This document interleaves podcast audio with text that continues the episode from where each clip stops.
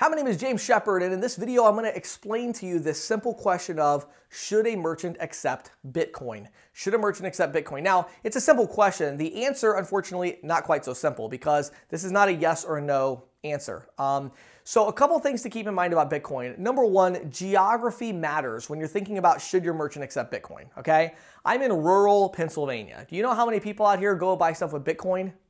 Zero. All right. My merchants out here do not need to accept Bitcoin at all. Okay.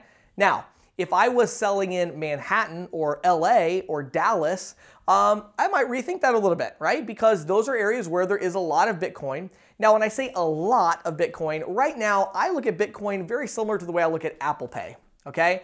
It's interesting. It's cool. You should probably know about it, but it's not really significant yet. And again, a lot of people that are talking about Bitcoin right now, they, they make it seem like it's the, the biggest thing, it's the most significant thing. Your thing is not significant if one law could put you out of business. Okay? And right now, that's where Bitcoin is at. I mean, literally, the US government could just say, hmm, no, we don't like Bitcoin. Done. Literally, one law could say, eh, done. We don't want Bitcoin. Um, or we want to massively regulate it. And, and then the cost of, of making sure you're abiding by all the regulations is going to cost so much money that they're going to be just like the banks, except much more inconvenient. And, you know, so anyway. So Bitcoin right now is not at a point where I think it's significant in any market. However, it can be a statement about a business. So there's a couple different business types. So if you're in a geography where it makes sense, where there is some Bitcoin traffic going on, there's a couple of business type considerations that you should make. Number one, is your business going after the younger demographic? So if a merchant is going after a younger demographic, then it may make sense for them to accept Bitcoin again, not because they're going to get 50% of their volume from Bitcoin. They're going to get less than 1% almost for sure. But what that's going to do is when it says we accept Bitcoin, it just sets them apart as a cool company, a company that's in touch with a younger demographic. Um, just like if you accept Apple Pay. You know, right now, Apple Pay still makes up a minuscule percentage of credit card transactions, even in places like New York City. But it says something about your business when you accept Apple Pay, right? So a business owner should accept Bitcoin if they're in a, you know, going after a younger demographic. Also, if they're going after a demographic where privacy is a major concern and security is a major concern. If you're if your business, if they have a business, the merchant is selling something to people that really want their anonymity, you know, whatever that might be for, then Bitcoin is definitely something that's going to be used a lot more in that case because if I go and use my credit card, there's a digital footprint of I use my credit card at that hotel. Like when, uh, when i go to Niagara Falls uh, next week, you know, the, if I, you know, if some crime was committed there or whatever, right, then people are going to know I was there. You know, like that's going to be on my card. I was there. Now, me personally, I could care less. I'm fine with people knowing I was there, but a lot of people, for whatever reason, and maybe just personal preference. I have like one of my cousins is like this. He does not like to have, actually, my wife's cousin doesn't like to have his digital footprint, and he loves to use Bitcoin anytime he can.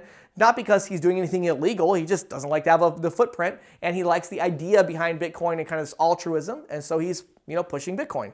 So if the business is dealing with people where privacy is a concern, Bitcoin is important for them or the younger demographic. Now here's the, the punchline though.